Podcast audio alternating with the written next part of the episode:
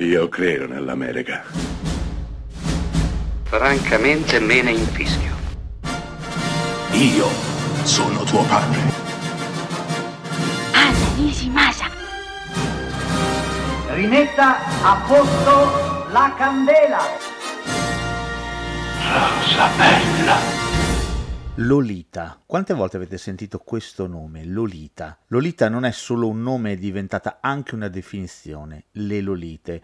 Le ragazze, le ragazze troppo giovani, troppo desiderabili.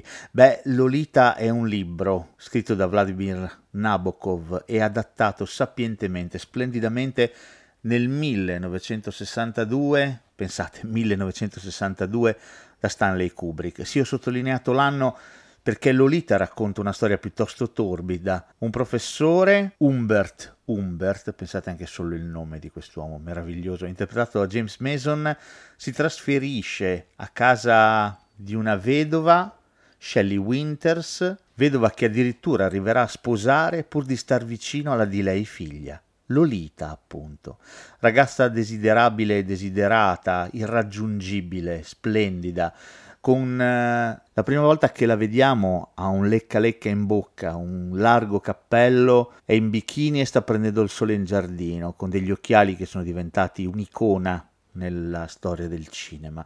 Beh, Humbert Humbert la desidera fin dal primo istante e farà di tutto pur di stare con lei. Alla morte di Shelley Winters finalmente coronerà il suo sogno, ma Lolita è troppo bella per appartenere a qualcuno e quindi fuggirà, si allontanerà, i due si rincontreranno anni dopo.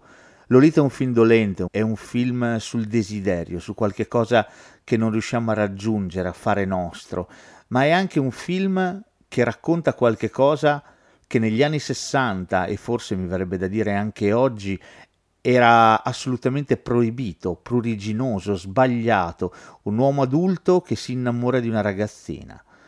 Siamo tutti tesi a pensare che oggi, nel duemilaventuno, abbiamo raggiunto la totale libertà, ma un film come questo forse oggi non lo produrrebbe nessuno. E invece negli anni sessanta Kubrick porta sullo schermo ciò che non poteva essere detto, rappresentato, raccontato. Lolita è là a dirci che forse davvero tutto è possibile. Desiderio, eros, amore, morte, raccontati in uno splendido bianco e nero dal più grande di tutti i registi.